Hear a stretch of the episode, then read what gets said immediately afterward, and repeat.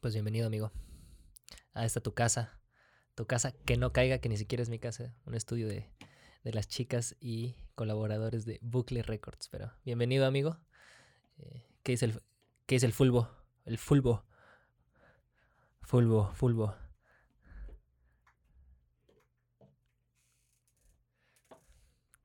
¿Sí?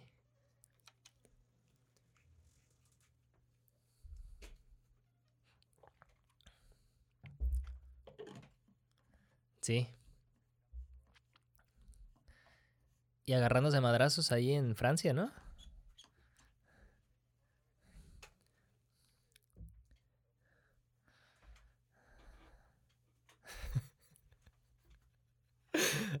Ajá.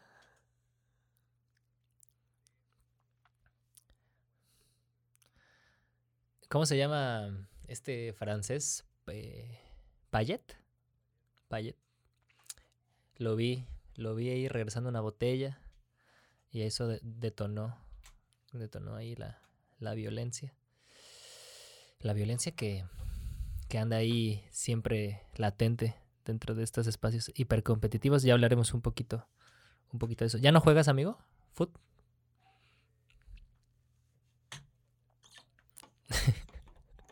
¿Modo carrera?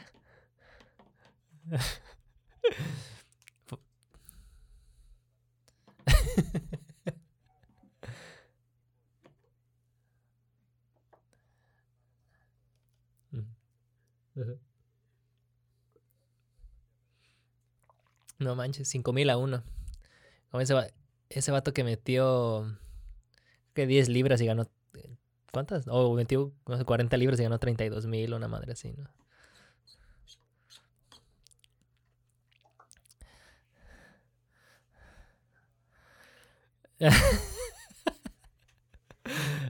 Ajá. Sí, sí, sí. Eh, me- me- hablando de Leicester, me gusta mucho Bardi. Se me hace un vato. Se me hace un vato auténtico. Y. E irreverente. Creo que el. Creo que el güey trabajaba en una fábrica, si no me, o una, algo de carnes, una madre así, hasta que. Y jugaba hasta los 26 años o algo así, los 24 años ya empezó a jugar como en la cuarta división y en dos años ya jugaba en la selección de Inglaterra y ganó, ganó la, la Premier y se metió a cuartos de Champions con el Leicester.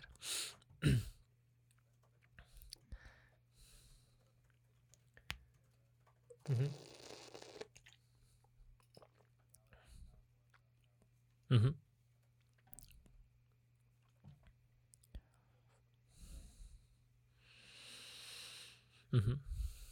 Amigo, ¿qué valora?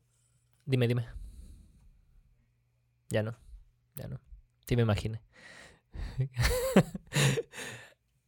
¿Por qué no juegas?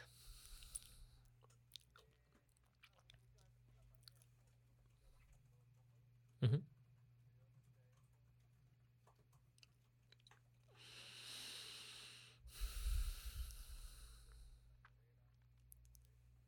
Mm.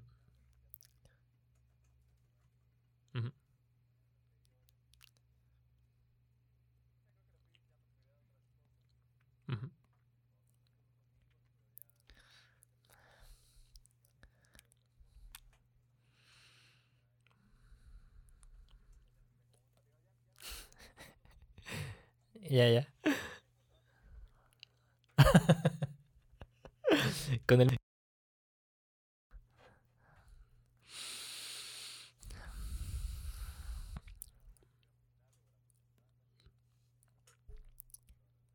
Ujú. Ujú. Muy bien. La edad ya, también. No manches, amigo. No podemos caer en esa narrativa. Tenemos que salirnos de eso. Oye, eh, ¿qué, qué valora el fútbol? ¿Qué valora el fútbol hoy en día? Dice Maradona que la pelota no se mancha. Yo creo, yo creo que tiene razón en su, en su sentido más original. De, pero ¿qué, ¿qué valora hoy el fútbol? Y si se mancha eso, eso periférico o no se mancha eso periférico.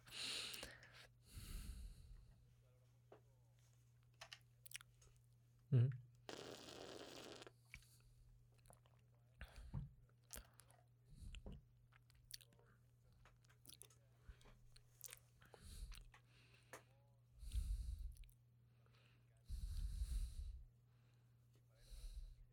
mm-hmm.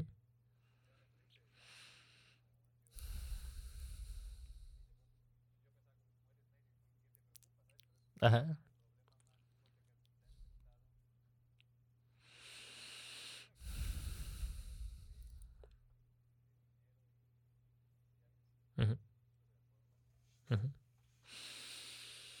Entiendo que la liga hizo una...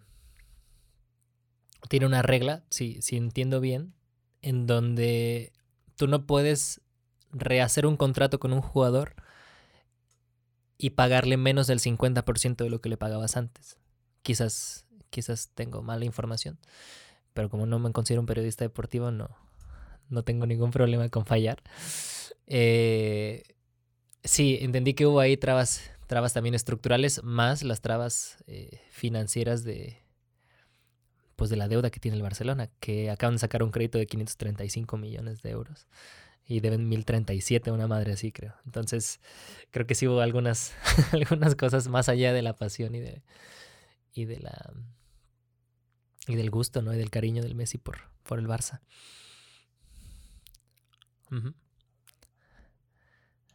Claro.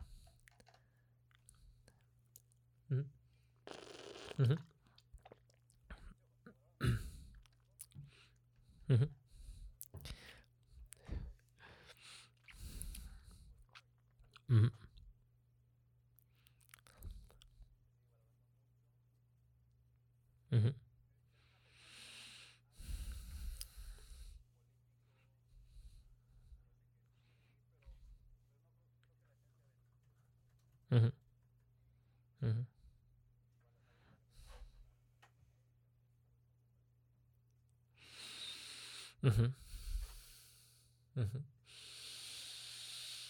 Yo siento un poco de dilema, porque, porque al mismo tiempo que veo cómo la oposición inteligente te hace mejor, la oposición inteligente me refiero a que tengas un humano en un contexto eh, determinado y seguro, pongámoslo así, aunque el fútbol a veces no se me hace un espacio tan seguro, pero en, un con reglas compartidas, quiero decir, ¿no? Con acuerdos. eh, un, un humano o algunos seres humanos eh, con intereses contrarios a los tuyos y haciendo lo mejor que pueden para, para lograr sus objetivos, mientras que tú haces lo mejor que puedes para lograr los tuyos que van en contra de lo que ellos quieren.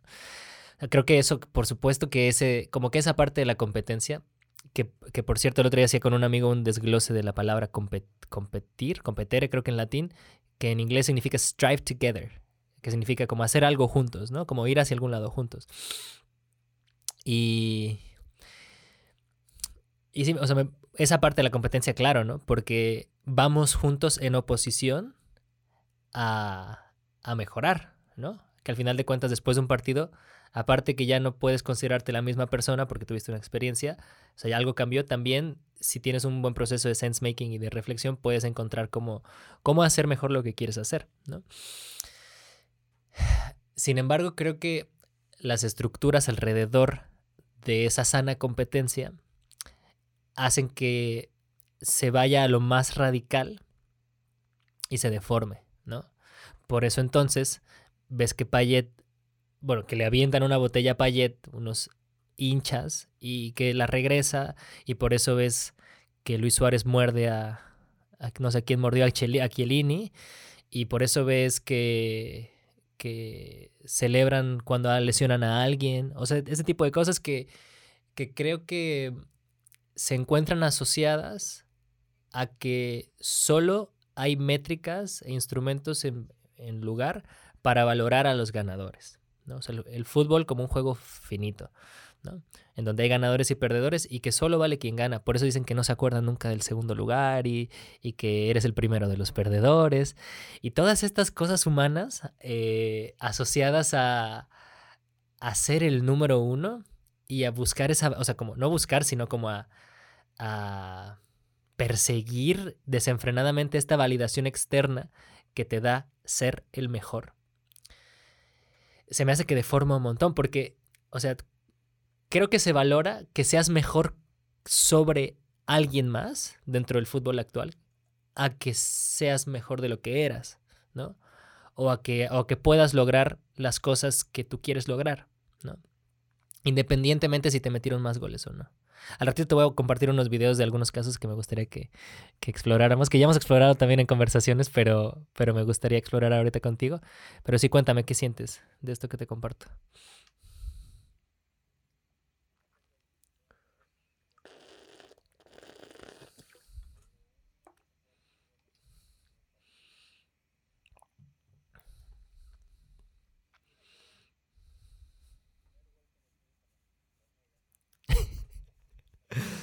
Uh-huh.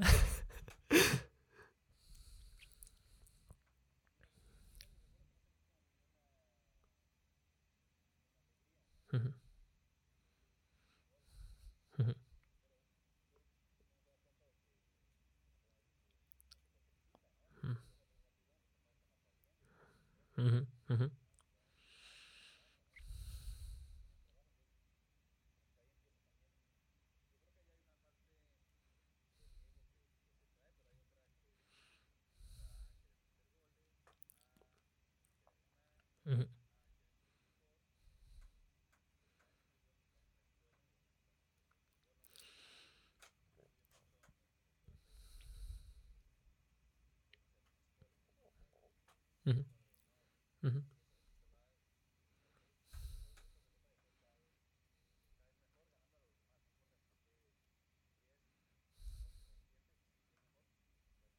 Mm-hmm.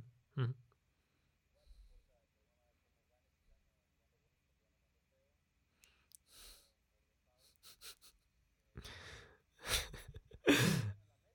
Mm-hmm. mm-hmm. mm-hmm.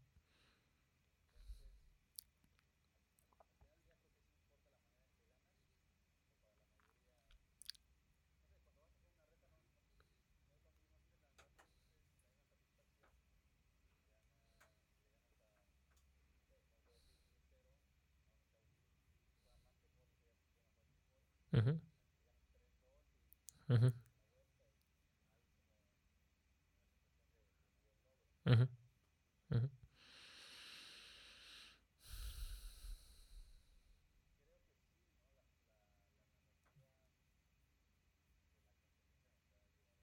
mm-hmm.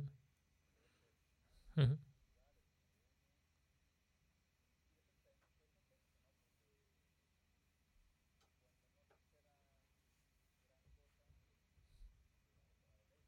Mm-hmm.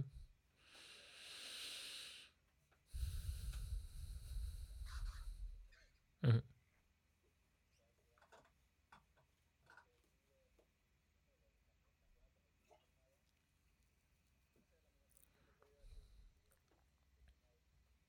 mm-hmm.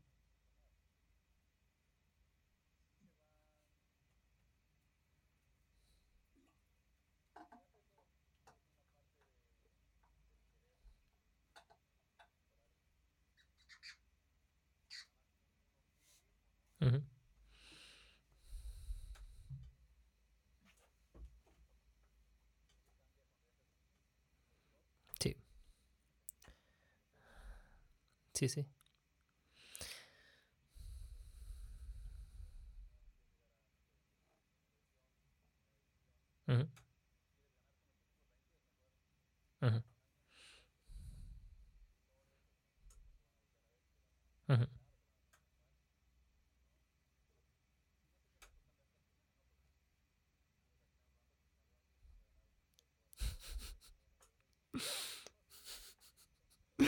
Ya sé. Sí. Sí.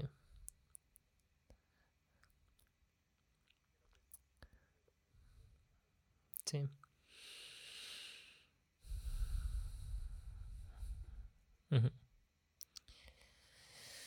Siento que también a nivel profesional, pues hay dinero, ¿no? Como dijimos hace rato, y, y nosotros lo vemos como entretenimiento, pero pues ellos lo ven como chamba, ¿no? Y a final de cuentas, pues si haces mal tu chamba, te van a correr y, y, y hay un montón de cosas ahí también por las cuales no me atrevo a juzgar, ¿no? Cómo, cómo se manejan ciertas, ciertas cosas, pero, pero sí podemos decir quizás a través de esta, de esta conversación que hay una, como, hay gloria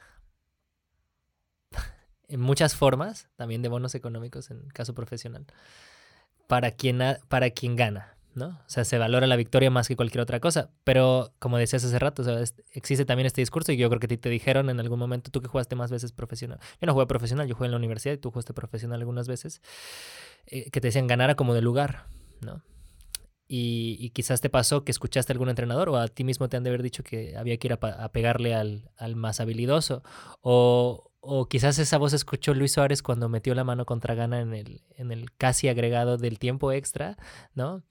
Y, y ahorita vamos a ver ese video, pero, pero, pero sí, o sea, yo me pregunto, ¿qué pasaría si la gloria no se encontrara reducida a las personas que ganan nada más? ¿no? O sea, si pudiéramos tener en, nuestra estructura filosófica y nuestra estructura operativa en el deporte en general, hablando ahora de fútbol, eh, si pudiéramos también valorar otras cosas, ¿no? así con, con, el mismo, con el mismo énfasis que, que valoramos quién metió más veces una pelota en un rectángulo que, que, el otro, ¿no? Te voy a contar una historia, amigo. te voy a contar dos historias. Ahora que dijiste del, del Omega, me acordé, yo pues jugábamos en el anexo. Quienes escuchen esto fuera de Jalapa, el Omega y el anexo, podríamos bien enmarcarlos como dos de los campos más icónicos que han formado las leyendas del fútbol jalapeño, incluyendo a Alejandro Sosa, a, Dante, ¿cómo se apellida la chiquita? Dante Pérez, a Néstor Holguín, a Edgar Andrade, etcétera, etcétera. Eh, a Brian Colula, seguramente también. Y bueno, eh, pues quedaban juntos los campos y por eso me acordé, porque tú cuando metiste gol por primera vez yo no, no, no sentiste ánimo y cuando viste la, las consecuencias de ese gol, entonces empezaste a ver que en tu naturaleza humana, o sea, había ahí algunas eh, recompensas que no habías eh, presupuestado y que ahora te impulsaban más allá. Eso, eso quería decir, o sea, que más allá del gol en sí mismo por disfrutarlo, que en ese momento a ti te pareció algo común, ¿no? Eh, y parte del disfrute del juego, empezó a haber eh, recompensas y motivaciones externas que te hacían querer anotar, ¿no? Y esas motivaciones externas, eh, pues las, las, las buscamos o los, nos mueven a hacer cosas que ponen el énfasis de la acción en el futuro. O sea, yo, yo hago esto no por el hecho de hacer esto en sí mismo, no, no por el hecho de meter gol y disfrutar el juego, sino porque va a pasar algo después, ¿no? O quiero que evite, quiero evitar los abucheos o quiero evitar el castigo, entonces dejo de hacerlo. Y esto no pasa nada más en el fútbol. Pero bueno, regreso a la historia. Yo jugaba junto en el anexo. ¿no? yo me acuerdo que yo cuando jugaba con mis amigos ahí en la cuadra, yo disfrutaba un montón y hacía bicicletas. Yo decía que era Ramón Ramírez y así, ¿no? Y luego cuando jugaba en el anexo me ponía unos nervios, pero güey, así me llegaba la pelota y la pateaba pero, pero mal, ¿no? Ya hasta la, hasta prepa, que empecé a sentirme un poquito más en, control de mis emociones. Creo que también en ese momento de mi infancia pasé por cosas emocionales que me sacaban de mi centro. Pero, pero sí, aparte iba mi mamá. Yo amo a mi mamá, pero mi mamá tiene, le da mucha ansiedad y grita mucho, ¿no? Entonces yo escuchaba a mi mamá y escuchaba, que decían, pasa, y, y, no sé qué, y vamos, y todo con buenas intenciones, ¿no? Pues es lo que, eso saben los papás y las mamás, y eso entienden que, está bien. Entonces, pues yo me llevaba la pelota y la, la tiraba, ¿no? Y, y me pregunto cómo podemos hacer, o sea, qué tanto las personas periféricas promovemos el disfrute de las personas y qué tanto nuestros juicios y nuestras propias proyecciones de lo que debería pasar dentro de la cancha con un niño o una niña eh, le ayuda a, no solo a disfrutar, sino también a, a, vivir plenamente la experiencia y a mejorar en lo que quiere hacer. ¿no? Hay muchas voces alrededor. Eso lo dejo como una pregunta ahí al aire que quizás podamos retomar más tarde. Pero regresando a, las métricas de, de cómo le hacemos para que la gloria no se encuentre nada más en manos de quien, de quien mete más goles que los demás. Eh, yo, yo, en mi última etapa como entrenador de los halcones, de los halcones de la UB, me tocaron dos, dos equipos. Teníamos los sub 10, bueno, que eh, no me acuerdo exactamente qué año habían nacido, creo que 2004, si no me equivoco, y los 2001, los sub, sub 13, me parece, me parece. Entonces tenía dos equipos con expectativas muy diferentes. El equipo sub 10, a duras penas nos completábamos, teníamos como seis, de los 10 que llegábamos, o de los 9, teníamos como seis niños o niñas que, que acababan de empezar. Que, no, que no habían desarrollado su práctica mucho.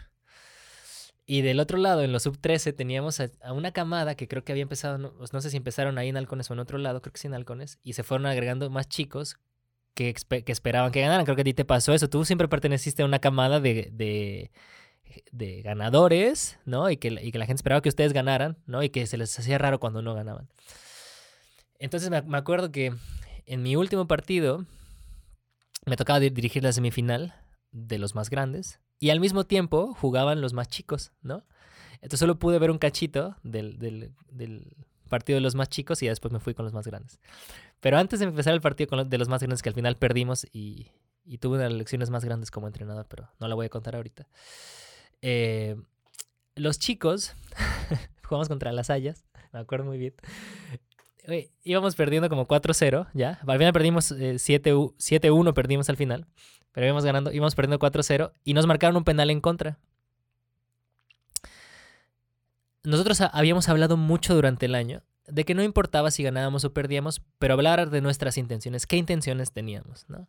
Queríamos meter un gol, queríamos empatar un partido, queríamos eh, que cada quien en su posición pudiera disfrutar de lo que hacía. Entonces nos marcaron el penal en contra.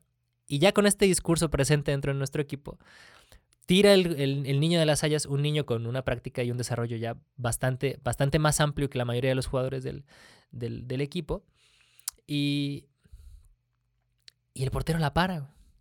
Por cierto, mi portero, eh, Mickey, se ponía un uniforme de Jorge Campos. Además, para que tengas la idea, o sea, para, que para que veas la idea así, el, el, el, el landscape completo, ¿no? La, la, imagen completa. Se ponía un uniforme de Jorge Campos. Entonces el Mickey paró el penal. Y el balón se fue a tiro de esquina, entonces el, juego seguía, ¿no? Pero los niños, o sea, fueron a festejar con el Mickey como si hubiéramos ganado así la, la, Eurocopa, ¿no? Nos fuimos, o sea, y se fueron ahí a festejar y Mickey, ¡ah! y el Mickey así súper prendido, como Jorge Campos en sus mejores tiempos. Y, se, y, salió el tiro de esquina y, y, tuvimos que gritarle, el entrenador que me ayudó y yo, ya, ya, el partido sigue, el partido sigue, ¿no? Entonces, eh, a, mí se me hace una de las cosas que, que hice bien, yo no, no, me, no me considero un gran entrenador, pero creo que las cosas que hicimos bien... Eh, que, que, los chicos pudieran disfrutar y valorar aunque no ganaran, ¿no? O sea, aunque no ganaran en el resultado, siempre hay algo que ganas. Y a veces, y a veces ganas en el resultado y pierdes, como yo creo que le pasó a Luis Suárez en, en lo más profundo de su corazón, ¿no? pero, pero sí, ¿no? Hablando un poco sobre cómo podríamos construir deportes eh, a nivel estructural que, que valoren más cosas que solamente el meter más goles que el otro.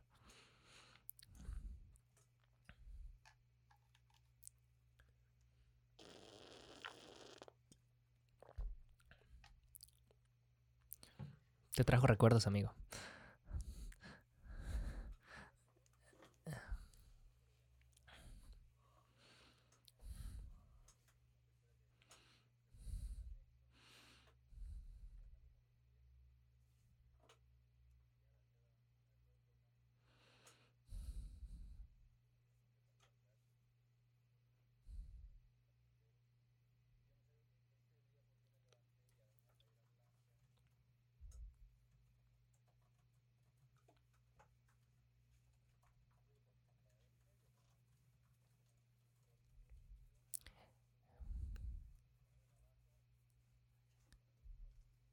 Uh -huh.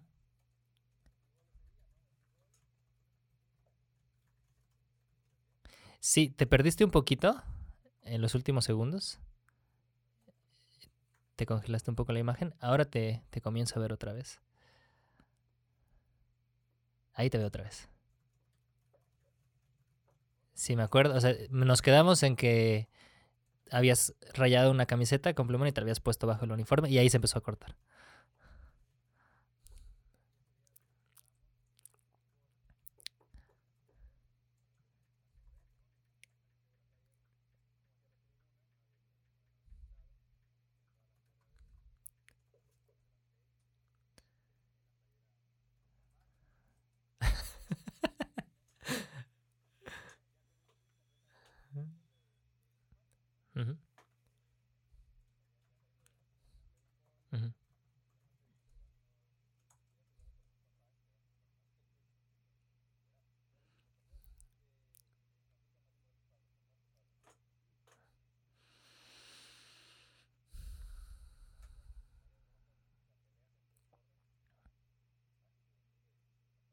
Mm-hmm.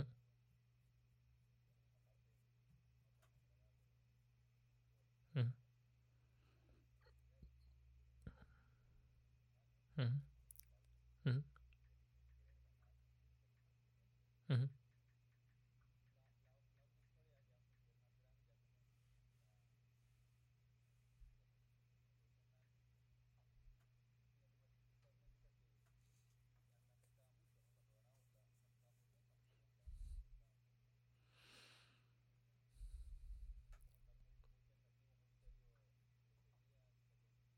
Mm-hmm.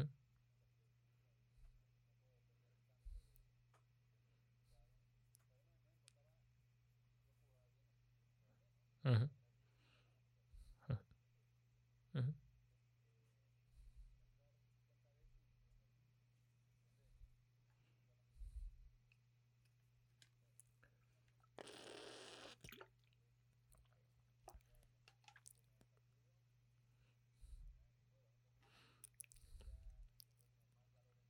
Mm-hmm. Mm-hmm.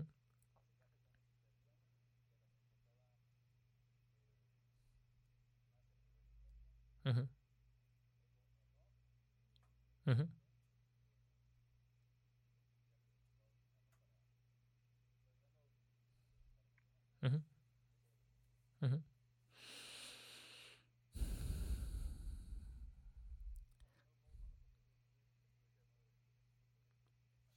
Mm-hmm. Mm.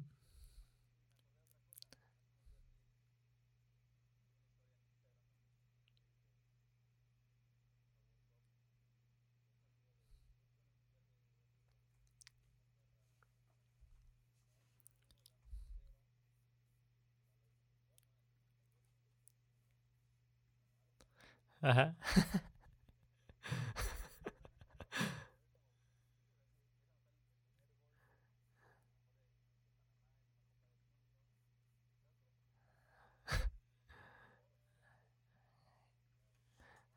Claro.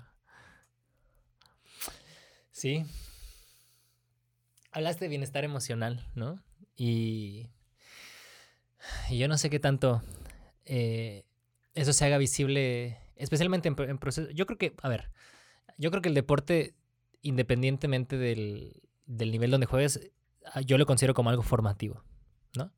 Por supuesto que ya en la profesional, como hablamos hace rato, tiene otras consideraciones. Sin embargo, yo siento que el deporte siempre puede verse como un espacio de formación.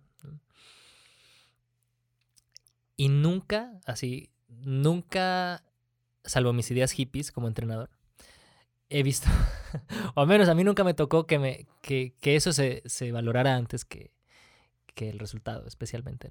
Al contrario, creo que muchas veces, y esto no solo, pasa, no solo pasa en el deporte, pero creo que sí forma parte de nuestra cultura, eh, bien quizás descrita como machista, que a través de la burla y a través de como, como hacer sentir mal al otro, o sea que más bien eso se, aparte que se normalizó, se creía como una herramienta para que, las, para que los chicos y las chicas pudieran, o los chicos en, mi caso, que siempre jugué casi con, niños, pudieran entonces, eh, o sea, como jugar mejor. O sea, muchas veces también se me hace ahí la, el ego del entrenador de, de, o la entrenadora, de ejercer su poder, ¿no? O sea, las relaciones de poder entre adultos y niños también se me hacen igual de los papás hacia, hacia los chicos en la cancha y las chicas y las mamás también.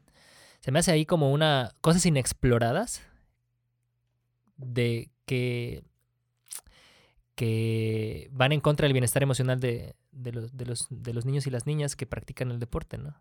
Eh, parte de nuestro proyecto también consiste en cómo podemos crear espacios más seguros para que los chicos y las chicas tengan esa esa ese énfasis en su motivación in- interna e intrínseca antes que la, que la de afuera, ¿no? Pero sí, el bienestar emocional no se promueve, ¿no?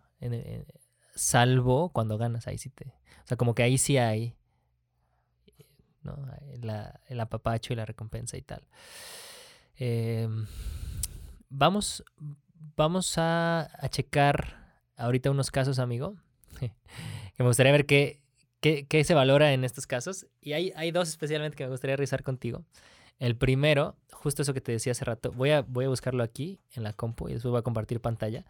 Eh, de esa esa historia de, de Luis Suárez, para quienes no tengan contexto, Luis Suárez eh, representaba, sigue representando, pero en ese momento representaba a la selección uruguaya en el 2010.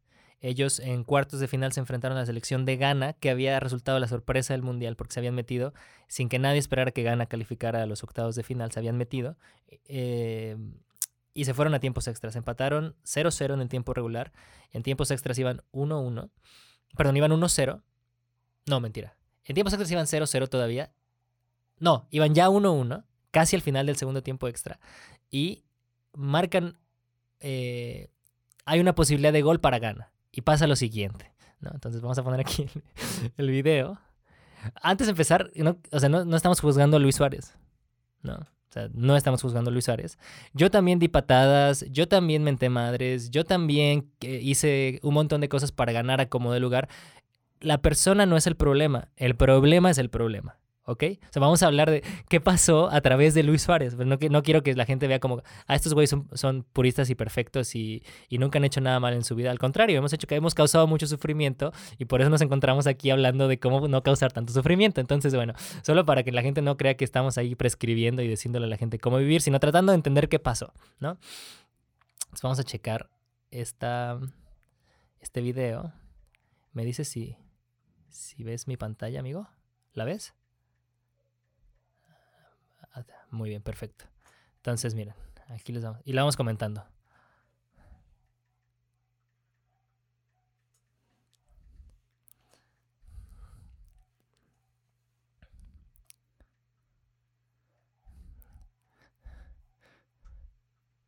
¿Y qué reclama Fuchili, amigo? Si, si lo... Ok. ¿Ahí? ¿No ves?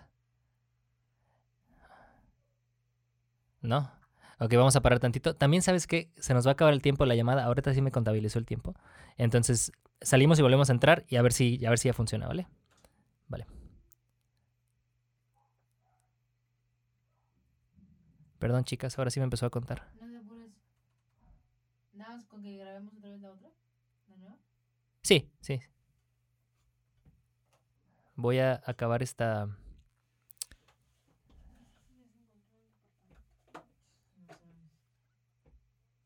Ok, entonces finalizo esta. Se me antoja tanto verte comer el coco que me sigue apareciendo en el video y se me antoja. ¿Qué dijiste? Tú comiendo el keki. ¿Que te enoja? Se me antoja. Tengo hambre. Tengo una cita de salida como a las tres y media. Entonces no voy a poder ir. ¿No vas a poder? No nada, dame como... ¿Qué quieres que aclare? O sea, quieres que, que no se me pueden pasar. Y ya nos platico. ¿Vale?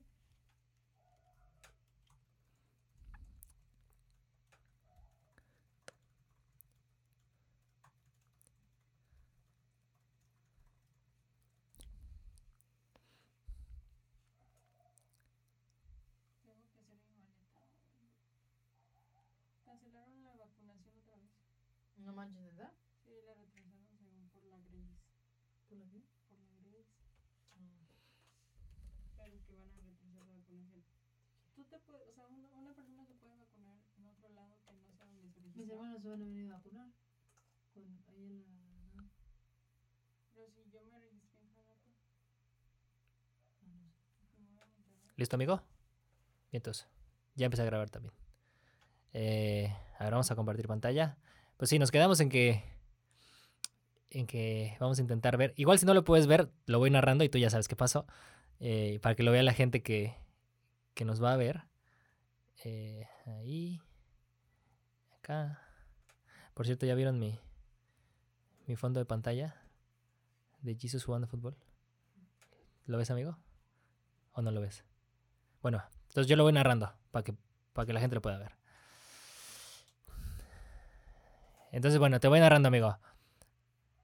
Fusili, Fusili va y empuja.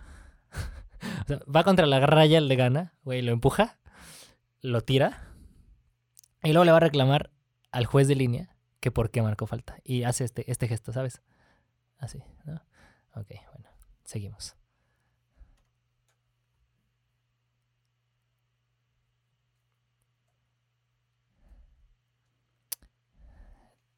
¿Escuchas? No. Ok. Va al tiro libre de gana. Es la última jugada, güey. Creo que queda un minuto, ¿no? Jalones uruguayos en el área. Remate de cabeza, segundo cabezazo. Y ahí nos salvamos, nos salvamos, dicen los comentaristas. Nos salvamos, nos salvamos. Y Luis Suárez ya, ya metió la mano, ¿no? Quiero que pongan atención. a una de las cosas más cómicas de esto para mí consiste en que Luis Suárez se trata de hacer el que, no, el, que, el que la Virgen le habla, como decimos en México. O sea, como que él no entiende qué está pasando, ¿verdad? Entonces vamos a dejar correr la jugada. Ya cabeció le gana, ya hubo el remate a puerta y Luis Suárez mete con las dos manos, no solo con una, con las dos manos, seguido de un movimiento de cabeza, ¿no? Para tratar de despistar ah, y tratar de hacer parecer como si hubiera rematado con la cabeza.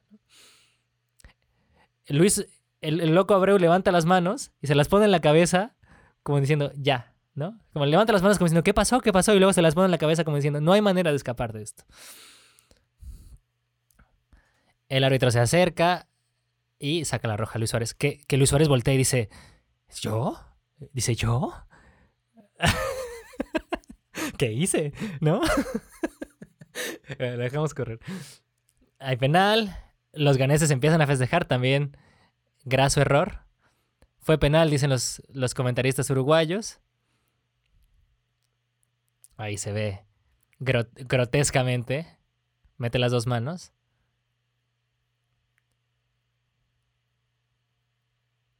Aparte era penal, le pegaron por todos lados al, al ganés, ¿no? Luis Suárez se va llorando, ¿no? Ahora se va llorando porque, bueno, ya, tal, ¿no? Pasó.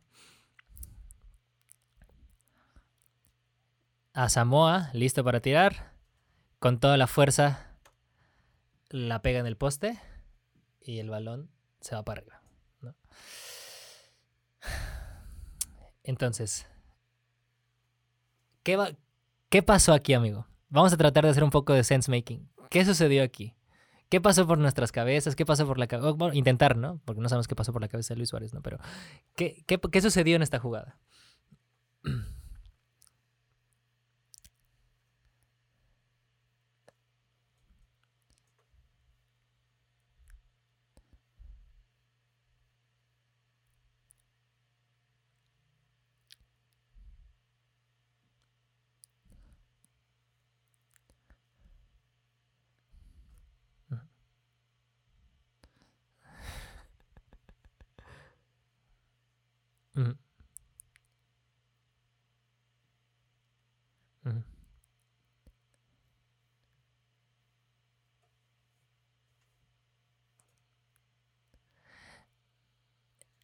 Claro. Claro. Sí, como dije, o sea, no. Claro, no intentamos decir que Luis Ares está mal. Otra vez, ¿no? Tu carnal siempre me pregunta, güey, ¿tú qué hubieras hecho, no? Porque, porque con él también platicamos de esto y me dice, o cuando Bielsa le ordenó a, a su jugador que tirara fuera el penal y que con esos puntos se, subían de categoría el Leeds hace dos años, ¿no? Y, o sea, güey, ¿tú qué hubieras hecho, no? Claro, aquí, desde este eh, eh, cobijante estudio, yo te puedo decir, güey, yo no lo hubiera hecho porque yo valoro otras cosas antes, pero claro, la- el ADN del fútbol hace que ganes a cómodo lugar, ¿no? ¿Qué no se valoró aquí? Y la gente podría decir, fue, o sea, no fue injusto porque el güey recibió su sanción, ¿no? O sea, el güey metió la mano, le sacaron la roja y ya está, ¿no? si valoráramos, por ejemplo, el espíritu de juego como en el Ultimate Frisbee que también llegamos a practicar juntos un poco, amigo. El Ultimate Frisbee tiene como un principio casi igual de importante o, igual de importante que el resto de los principios, el espíritu de juego, ¿no? Y el espíritu de juego consiste en que tú no vayas en contra del juego. Y el juego aquí entendido como lo más bello que podamos, ¿no?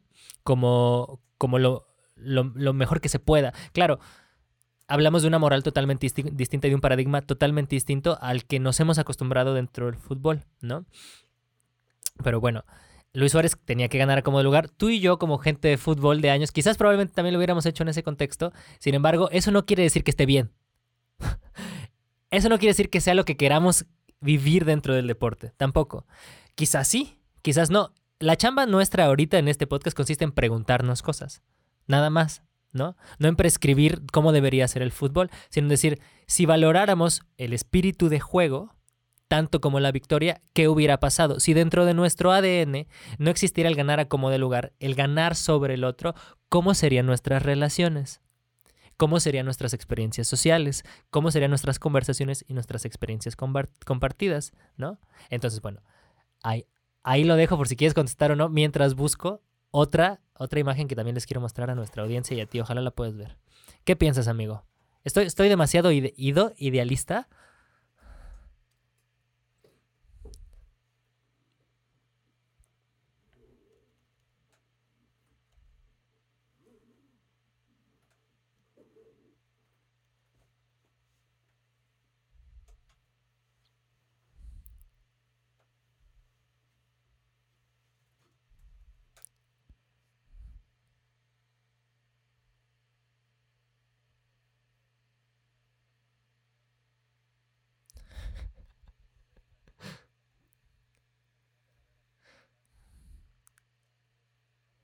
Ujú.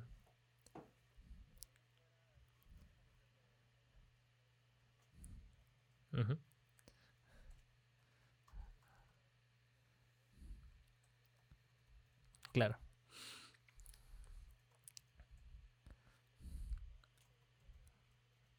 Ujú.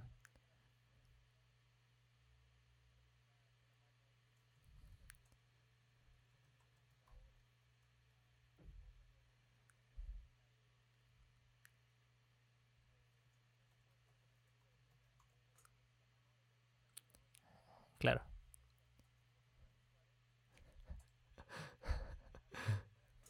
Ok. Ok, podemos decir entonces que, que este, digamos que esta jugada, amigo, eh, puede eh, ilustrar los valores del fútbol, ¿no? O algunos, algunos de los valores del fútbol, ¿no? También para nuestros más asiduos fans que nos escuchen, o sea, los, los que siguen más el fútbol, especialmente el español, en la final de la, si no me equivoco, de la Copa del Rey de hace un par de años, Fede Valverde, o de la Supercopa, no me acuerdo cuál, Morata se va, Morata jugando para el Atlético de Madrid se va solo. Otro, otro. Fede Valverde del Madrid, nada contra ellos. Pero la garra charrúa, como esta, esta, esto de ganar a como el hogar y voy, a, y voy a dejar todo de mí, incluso si dejo mi pierna o la pierna del rival, ¿no? Eh, entonces, Morata, en, iban empatados también en tiempo extra, si no, me, si no me equivoco, en fila. No me acuerdo si iban empatados o iba ganando el Madrid por uno. No recuerdo, bueno.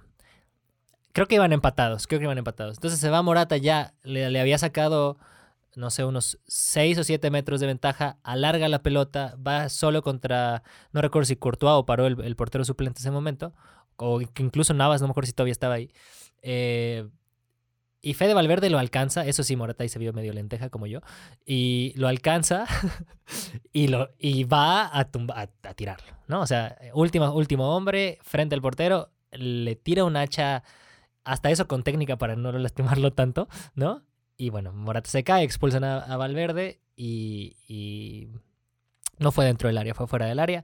El partido sigue, al final Madrid ganó y, le festejaron mucho. Sergio Ramos, recuerdo, y otros jugadores, del, incluso el Atlético Madrid, decían que eso era lo que tenías que hacer, ¿no? O sea, que, que ellos hubieran hecho lo mismo, claro, bajo el, bajo el manto de, de, de la cosmovisión del Cholo Simeone, que hubieran hecho lo mismo, ¿no? Entonces, bueno, sin juzgar, ahí vemos que se valora dentro del fútbol. Pero te quiero enseñar, amigo, igual si la puedes encontrar, cuando Messi, cuando Messi mete, búscalo en YouTube, cuando Messi mete, mete el 3-2 en el Bernabéu en el 2017, eh, aquí lo tenemos, lo voy a poner de una vez. Ahí está. Entonces, lo voy narrando para las personas que no, que no van a ver este podcast y lo van a escuchar, ¿no? Entonces, en la última jugada, y Sergi Roberto recupera el balón a escasos 6 metros de su área, ¿no? Vamos, vamos, vamos viéndolo, ¿no? Entonces, voy a hacer la pantalla grande. ¿No lo, no alcanzas a ver, amigo, acá? ¿Ves negro? Súper. Entonces, corre la jugada, se, se lleva uno. Y en la segunda jugada, amigo, párale. Marcelo evita el contacto. Yo, yo en mi mente, quiero, quiero pensar que hubo una, una pizca como de valorar el desarrollo del juego antes que la victoria. Eso quiero pensar yo, ¿no? Vamos a, vamos a seguirla viendo porque fue un golazo. Sergi Roberto abre para Leña, me parece. Jordi Alba la mete. Y bueno, Messi hace lo que hace Messi, ¿no? La mete a, a segundo palo. Último minuto, creo que quedaban 35 segundos. Va, se quita la camisa y se la enseña a los, a los aficionados del Madrid. Marcelo se tira en el piso y escupe, ¿no? Eso, sigue sucediendo. Ya, ya cayó el gol, ya Messi está, se quitó la camiseta, esta eh, imagen icónica donde se quita la camiseta y la enseña a los aficionados del Madrid. Y Marcelo se tira. No sé qué estará pensando Marcelo. Puta, le hubiera pegado a, a Sergi Roberto, o estoy muy cansado, o ya se acabó mi carrera, o otra vez nos ganaron. No sé qué está pensando. No sé qué está pensando. Sigue corriendo. Ramos se tira. Ronaldo dice no. Estos incompetentes. ¿No? Los aficionados del Madrid. Creo que aparte. Creo que aparte, ya le puse pausa, se jugaban también ahí los puntos para ver quién ganaba la liga, que al final ganó el Barcelona. Casemiro en la banca diciendo, yo le hubiera arrancado la pierna. Carvajal tirado. Ronaldo diciendo, Ronaldo haciendo ese gesto, péguenle, tírenlo, saquen la pelota, ¿no? El árbitro amonesta a Messi, que es lo menos importante para él en este momento. Pero quiero, quiero dejar correr la imagen, amigo, porque ahí se ve en la repetición justo el momento donde Marcelo evita el contacto. Entonces, bueno, ya, ya amonestaron a Messi. Messi le dice sí, Sergio Roberto. Primero Modric sí le tira la patada. Después Sergi Roberto sigue corriendo y Marcelo evita el contacto. ¿Ves? ¿Ves ahí? Justo en ese momento. Ahí Marcelo hace el pecho para atrás. No lo quiere tocar. Y luego dice, ching, ¿qué acabo de hacer? viene, Messi trotando, pasa Alba, pase de primera y Leo, bueno, de entrenamiento, ¿no? La meta segunda pase. Y bueno, Hace rato lo vi, que, que, andaba preparando los videos para el podcast, lo vi en catalán y, y, así, Dios, lo volvió a hacer, lo que hace Messi, bueno, lo que mueve Messi es increíble, ¿no? Bueno, voy a dejar de compartir pantalla. Eh, y sí, ¿qué pasó ahí, amigo? ¿Qué sucedió ahí? ¿Hubo una pizca de, de, de compasión y valoración? ¿O, ¿O qué sucedió tú como defensa y una defensa increíble que jugaste muy bien durante toda tu carrera?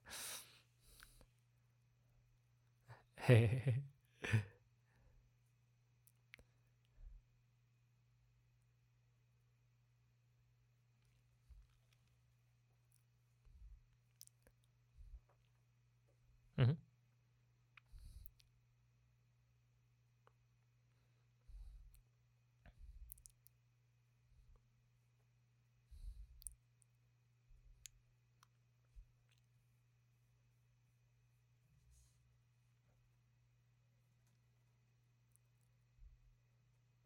Ujú.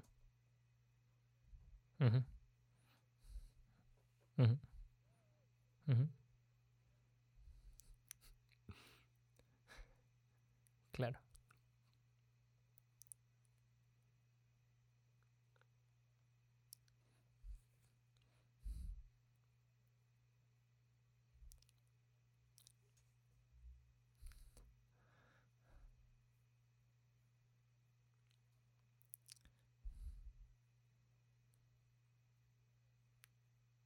Ujú.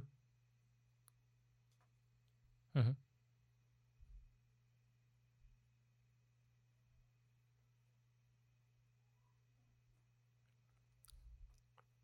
Ujú.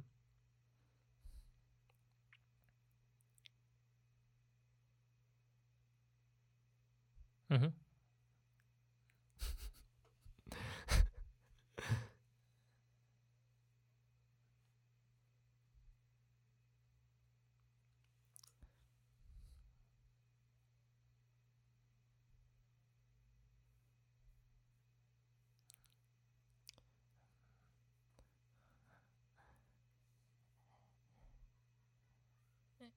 Claro.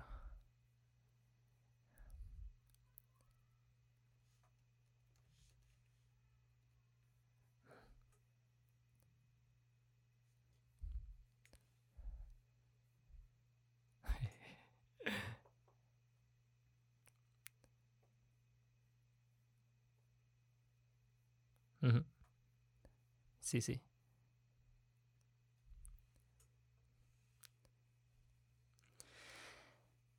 Sí, o sea, sí, lo, lo que... Quizás no. Sí, yo también pensé lo mismo, que, que queda muy lejos, pero luego se dio cuenta que Messi venía a su, a su costado y dijo, no, esto puede acabar mal. Y dijo, ching, ¿qué acabo de hacer? O que, que no acabo de hacer, ¿no? Y bueno, y, y lo mismo, o sea, no, que, no, no quiero decir que, que explorando estas, que, estas jugadas que enaltecen, digamos, el espíritu hipercompetitivo, que tampoco hay expresiones de, mucha dignidad dentro del fútbol, dentro de sus estructuras limitantes. Lo que dijimos de Bielsa hace rato, ¿no? Que para quienes no saben, Bielsa, que ahora dirige al Leeds United en primera división, en la Premier League, eh, lo dirigió en segunda división y él ascendió al, al Leeds, pero le tomó dos temporadas ascenderlo. En la primera temporada iba a entrar a repechaje, a ese repechaje que juegan los equipos de la segunda división, no sé cómo se llama en, en Inglaterra, ¿sí? Y si ganaba ese partido Bielsa, creo que se metía al repechaje y ya jugar como las finales de esa, de esa instancia. Y no hubo penal, hubo al parecer el jugador se tiró hubo una jugada, creo que más bien hubo una falta previa a esa jugada que no se marcó y creo que no sacaron el balón y el jugador se quedó lesionado y marcan penal en una jugada posterior y Bielsa le dice a su jugador que tire fuera el- el penal. Hay un montón de estas, ¿no? Jugadores en, en- última tercio de la cancha ya solos frente al portero que la tiran para afuera cuando ven a un jugador del otro equipo lesionado. Sí hay expresiones de gol. Aquí quiero, quiero explorar junto contigo el qué se promueve más, ¿no? Y cu- cuáles son las excepciones y cuáles son las reglas dentro de este sistema y dentro de este paradigma deportivo. Qué lástima que no puedes ver en pantalla porque eh, tengo un video de unos futbolistas, y después lo podemos ver en otro, en otro episodio, pero yo fui a África a trabajar hace tiempo y, mano, qué espectáculo, no hablando del fútbol profesional, los vatos se paran en la pelota, se sientan, le dan la vuelta, se tiran marometas y cuando eso hacen, la grada enloquece. Sea, no importa si la pelota después acaba así en casa de, de, la, de la tía cual, cualquiera, si el balón se pasa allá, pero que se pare sobre la pelota, que haga el amague y esta corporalidad que tienen los africanos, súper, ¿no? una estética original, podría decir, ¿no? Como, ese es un espectáculo y ahí se valoran otras cosas, ¿no? O sea, para quien no, que no haya visto estos- estos videos, voy a poner aquí el link eh, cuando compartamos el podcast. Voy a poner los links abajo de los, de los videos a- de, que a mí me gustaron mucho. Eh, y creo que, aunque sigue habiendo una como una especie de burla y de humillación porque yo me paré sobre el balón y te lo hice a ti y ahora cómo quedaste tú porque yo te hice esta finta. Sigue habiendo algo de esto, pero al menos podemos ver que se puede ramificar y valorar con tanta intensidad como la victoria otras cosas. Solo otras cosas, ¿no? O sea, como en este caso estéticas y de expresión corporal y de un poco como de provocación, ¿no? Que tampoco creo que se escapa de la hipercompetitividad, pero al menos nos abre una, una ventanita para explorar otras cosas, ¿no? Bueno, ya, qué lástima que no lo pudiste ver, amigo, pero vamos enfilando la conversación hacia, hacia su final. ¿De ¿Con qué te quedas de esto? ¿Qué te recordó? ¿Qué ha pasado en, eh, en ti después de esta hora de, de charla casi?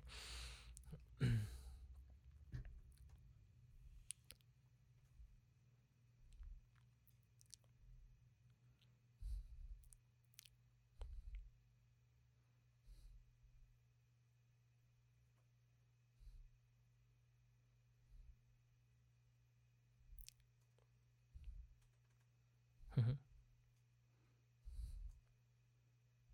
Ujú.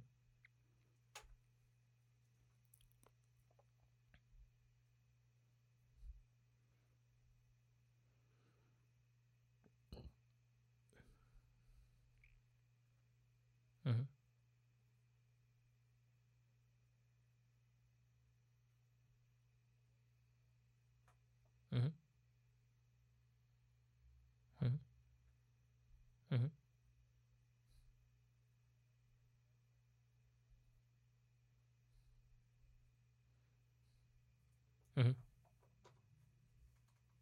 Ujú.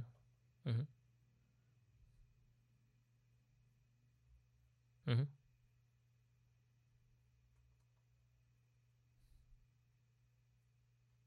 Ujú.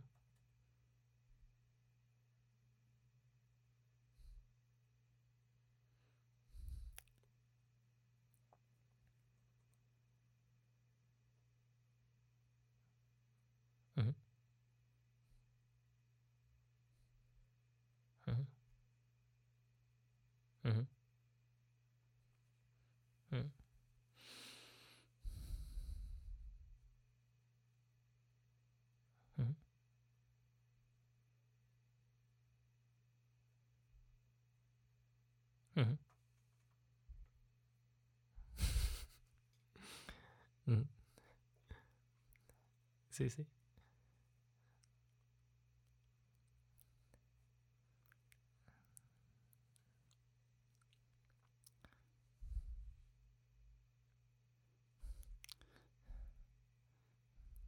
Ujú.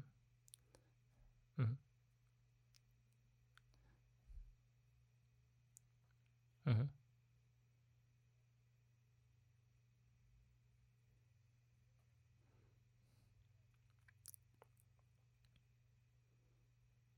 Ujú.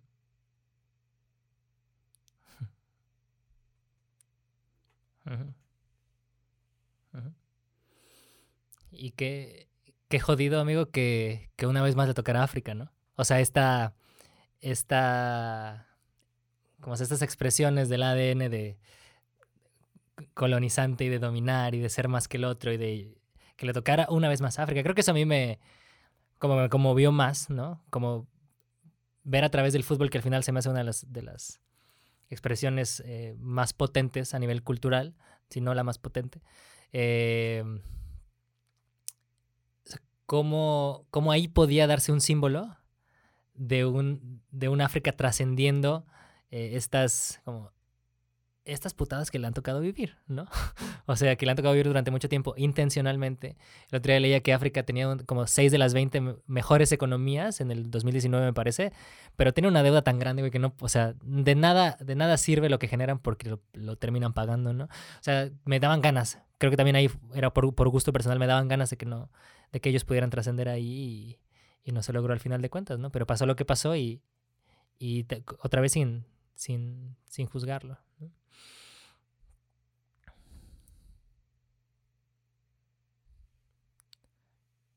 Sí. Claro. Sí. Para, para hacerlo más cruel todavía.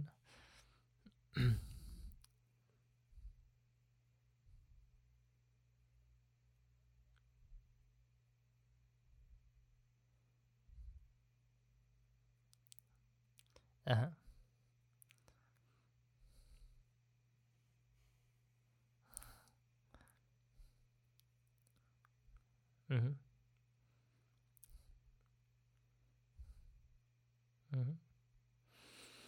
Así pasó. Así fue, así fue. Así fue, amigo. Y hay que aprender también a ver que hay perfección en, en lo que sucede, aunque a nuestras personas no les parezca tan bien, ¿no? Bueno, amigo, pues eh, gracias por venir otra vez a este, este episodio. Me gusta mucho platicar de fútbol contigo. Qué, qué bueno que ahorita en nuestra conversación puedan eh, pueda compartirse con otras personas, que pueden destruirla si quieren, que pueden ag- agarrar lo que les inspire, que pueden hacer lo que quieran con ella, que al final de cuentas, pues como lo dijimos en otros de los episodios, no intentamos evangelizar, no intentamos prescribir cómo la gente debería entender el fútbol o la vida, simplemente tratamos de cuestionar cosas, hacerlas visibles y luego, bueno, ver qué pasa, ¿no? Eh, algunas últimas palabras antes. Chido.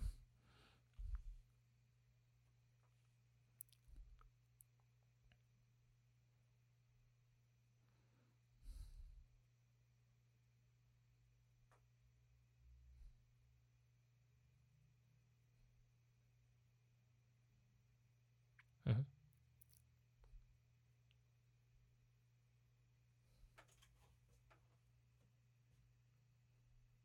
Ujú, ujú. Ujú.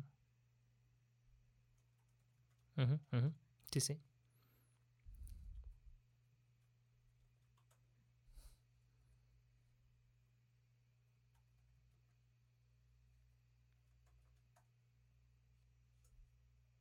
Ujú.